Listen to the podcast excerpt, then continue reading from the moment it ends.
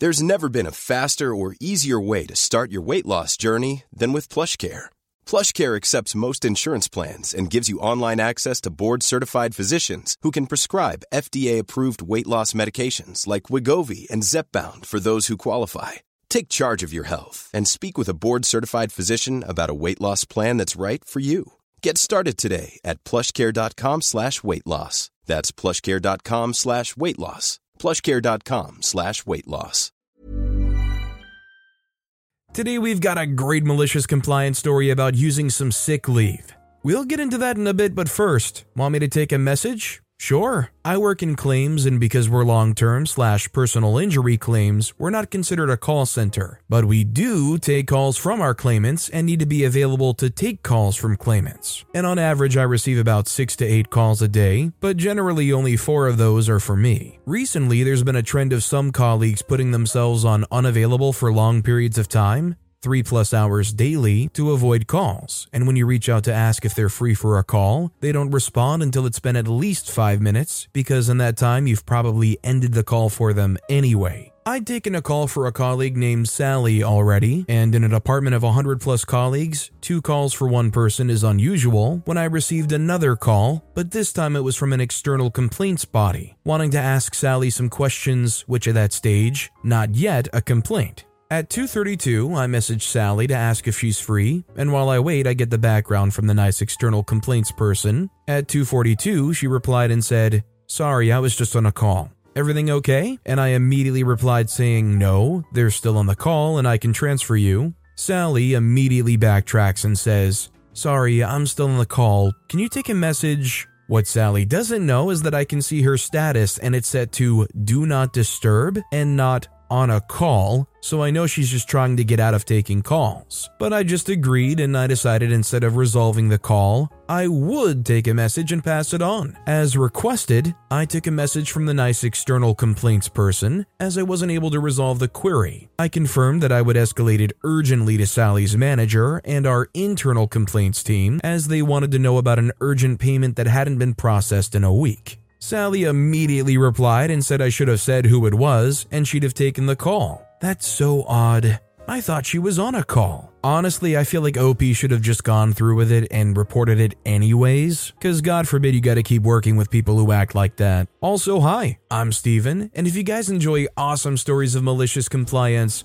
why not hit those like and subscribe buttons down below? That said, our next story is Wanna discipline me for being right? I got you. I work for a freight delivery company, drive a semi truck, and usually go out with 10 to 15 deliveries a day. Our policy is that when you deliver to a residence, you have to take a picture with the work phone as an additional proof of delivery. That is morphed into now if the delivery receipt says residential, you have to take a picture of it, regardless if it's going to a business or a house. There are so many small details on a delivery receipt that can get missed, so this is an important detail. One day last week, I have a delivery for Laura Lopez, name changed. It was being delivered to a construction company that Laura is an employee of. The delivery receipt does not say it's residential. I make the delivery and leave, no picture. Next morning, my bench of a supervisor says, I have a write up for you. Puzzled, I ask her for what? For the Laura Lopez delivery yesterday, it was residential.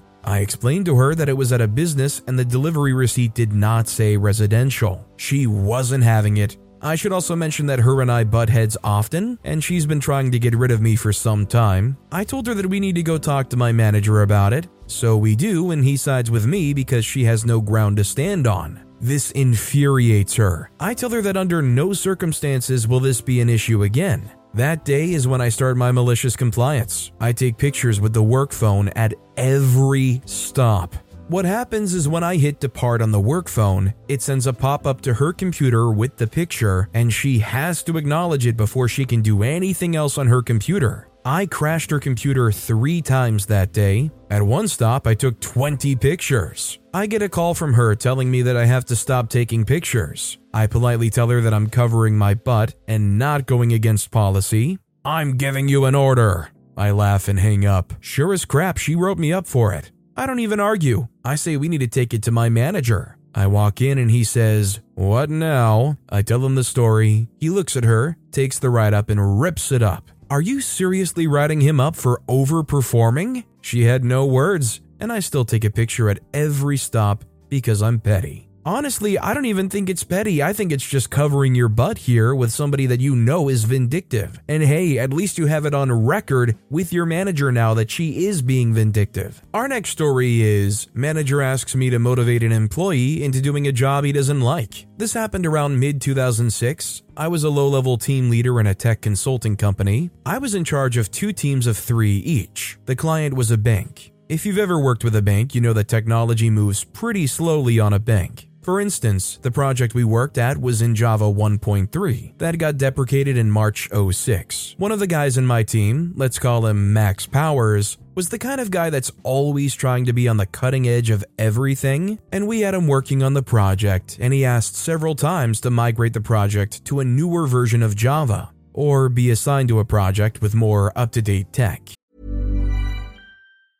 Life is full of awesome what ifs, and some not so much, like unexpected medical costs. That's why United Healthcare provides Health Protector Guard fixed indemnity insurance plans to supplement your primary plan and help manage out of pocket costs. Learn more at uh1.com. I'm Sandra, and I'm just the professional your small business was looking for. But you didn't hire me because you didn't use LinkedIn jobs. LinkedIn has professionals you can't find anywhere else, including those who aren't actively looking for a new job but might be open to the perfect role, like me.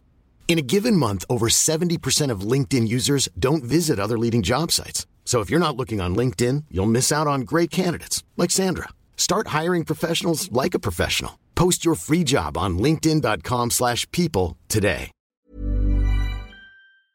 There were, he was just assigned to this one, but I couldn't do any of those things. I knew he was unmotivated because of this, and I was also pretty bummed about having to work with outdated technology. So we both started researching open source tools to use in the company that were cutting edge and proposed some improvements to our manager. He liked the idea, so we formed a task force to create tools for the company. The task force was Max and myself. However, this was a side job. Our main responsibilities were still on the bank project. One day on a team, project leaders and managers meeting, we were talking about desired and undesired rotation, people leaving the company, and how to stop it. I brought Max's case up, saying that having someone extremely focused on cutting edge tech doing boring, outdated stuff was probably the recipe to undesired rotation. The manager said, You're wrong. This is totally desired rotation. We want people motivated to work here. He's not. I said, but he's not because you're unwilling to move it to a project with better tech. Plus, he's one of our best assets by a mile. He's doing the work of two to three people and the task force. We wouldn't want him to leave, it would be a problem. Then the manager said, Then it's your fault. You have to motivate him better.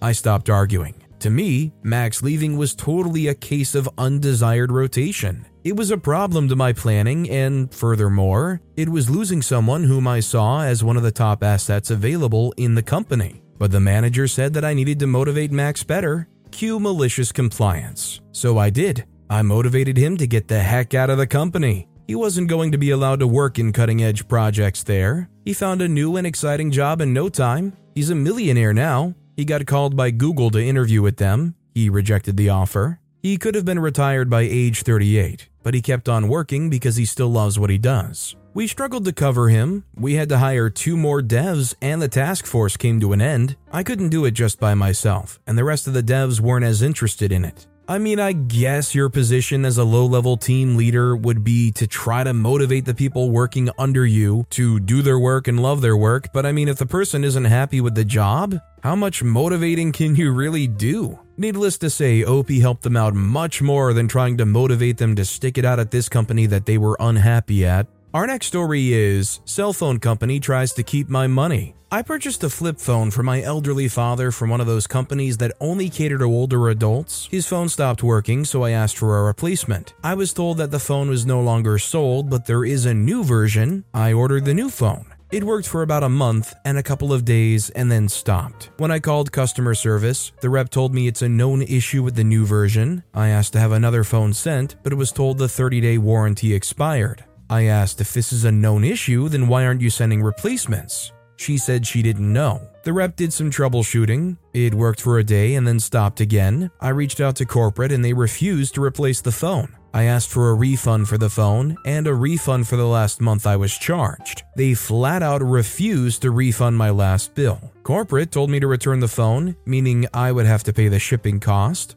After sending complaints to the Better Business Bureau, the FTC, the district attorney, and posting about my experience on Google and Yelp, they finally sent me a return shipping label. They did refuse to refund the last month, even though my dad had, with their own admission, only used the phone for a couple of days the last month. Cue malicious compliance. So I sent the phone in the box it came in. I also double boxed it and packed it with a ton of stuffing. I overloaded it so much you can barely see the box the phone is in. I made sure the box was ridiculously heavy. You will pay for the last month, even if it's through your return label. Just the price of doing business, I guess. A company like that clearly isn't around for the reviews, isn't around for the user experience. They're there to try to make money off of people who probably just don't care enough, move on to the next supplier, and hope that they don't get screwed over again. Or, you know, prey on the elderly who just don't really understand any better. Our next story is I won't need my computer? Whatever you say. This one is more petty compliance than malicious, but I think they got the message. Right at the beginning of the meeting, I was told I wouldn't need my computer, even though we were going to be discussing and referring to shared documents. You guessed it, on our computers. I had just opened my laptop and logged in, but after being told this, I closed it and put it into my bag. Granted, we were all told we wouldn't need our computers during this meeting, I'm not sure why, since by the end of the meeting, everyone apart from the person who said we wouldn't need them had opened their computers. But I didn't bother to get my computer from my bag. Nope. You said I wouldn't need it. You know best. I was so annoyed. Why would they tell us we don't need our computers when we clearly do? How am I supposed to comment? Planning for your next trip? Elevate your travel style with Quince. Quince has all the jet setting essentials you'll want for your next getaway, like European linen premium luggage options, buttery soft Italian leather bags, and so much more. And is all priced at 50 to 80% less than similar brands. Plus, Quince only works with factories that use safe and ethical manufacturing practices. Pack your bags with high-quality essentials you'll be wearing for vacations to come with Quince. Go to quince.com/pack for free shipping and 365-day returns on documents if I don't have them in front of me. I mean, I'm just waiting to see the fallout. I'd love to have heard about the petty conversation that went down when they realized OP wasn't able to understand or look at anything they were doing because they weren't using their computer. Maybe the person who called them out for it and said that they don't need the computer realized, oh, I can't call them out on not using the computer. This next story is Supervisor asked for some help and got exactly what he asked for. Back in college, my supervisor at work always pointed out flaws with what I did. If she asked me to restock item A and I noticed that item B also required a restock, I would find her or a shift lead and ask about it. Turns out it bothered her and distracted her a lot when I did that because it prevented her from talking the ear off customers. We had a million complaints about a talkative manager who wouldn't let the customers go, so one day I had enough. Not wanting to be written up again for taking initiative, I decided to do exactly what she asked. It was Halloween season, and for some reason, the candy shipment for one specific item was delayed. It was a favorite, so we were losing money every day it wasn't in stock. You might be able to guess where this is going. I noticed that the candy had arrived, but she had not noticed the same or had missed the message she got about it, so it wasn't restocked. No one else really cared. It stayed that way for two days until she asked me about it, and I told her it's been two days. I got an earful, but she couldn't do anything to me. I resigned a month later as I got an internship in my industry, and I later heard this affected her promotion. One of many factors, but I still count it as a win. I'm confused about how, if you're going to do your job of restocking and you notice another item needs restocking, that you have to turn around and ask for permission on every single item. I mean, just something in the whole chain of command there is screwed up. Why can't somebody who's on restocking duty restock something that needs to be restocked? Our next story is Time tracking policy encourages sick leave. So, in my job, we need to track explicitly our effort and the time that we spent on which tasks. Each day must have at least 8 hours of recorded effort,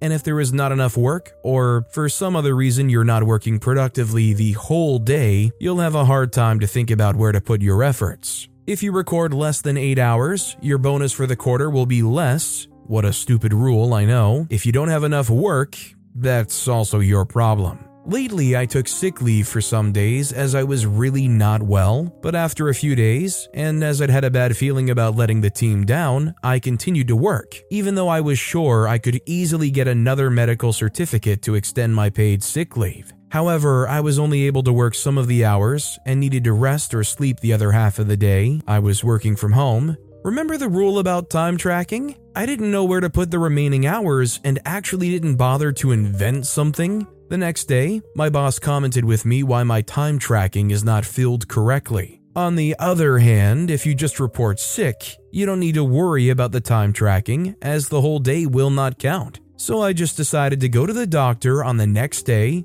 and extend my sick leave for a few more days, without worrying now about where to put my hours. The company apparently prefers people to not work at all instead of only working half days without correct time tracking. I don't know how that makes sense from a business perspective, but it's not my business. I mean, I could only imagine working a job that you already feel is monotonous or you're kind of over already, and then having to also try to BS some excuses for what you did for all eight hours, as if we're acting like most people who work an eight hour job are actually working hard all eight hours. I think a good thing to point out to managers here and a good compliance as far as making sure that you're working hard and having something keeping you busy is how much time is being spent dedicated to filling out this stupid time tracking policy thing. If they're truly that worried about people working hard for all eight hours, just how much productivity are they losing across all of your employees having to take the time to fill this stupid thing out?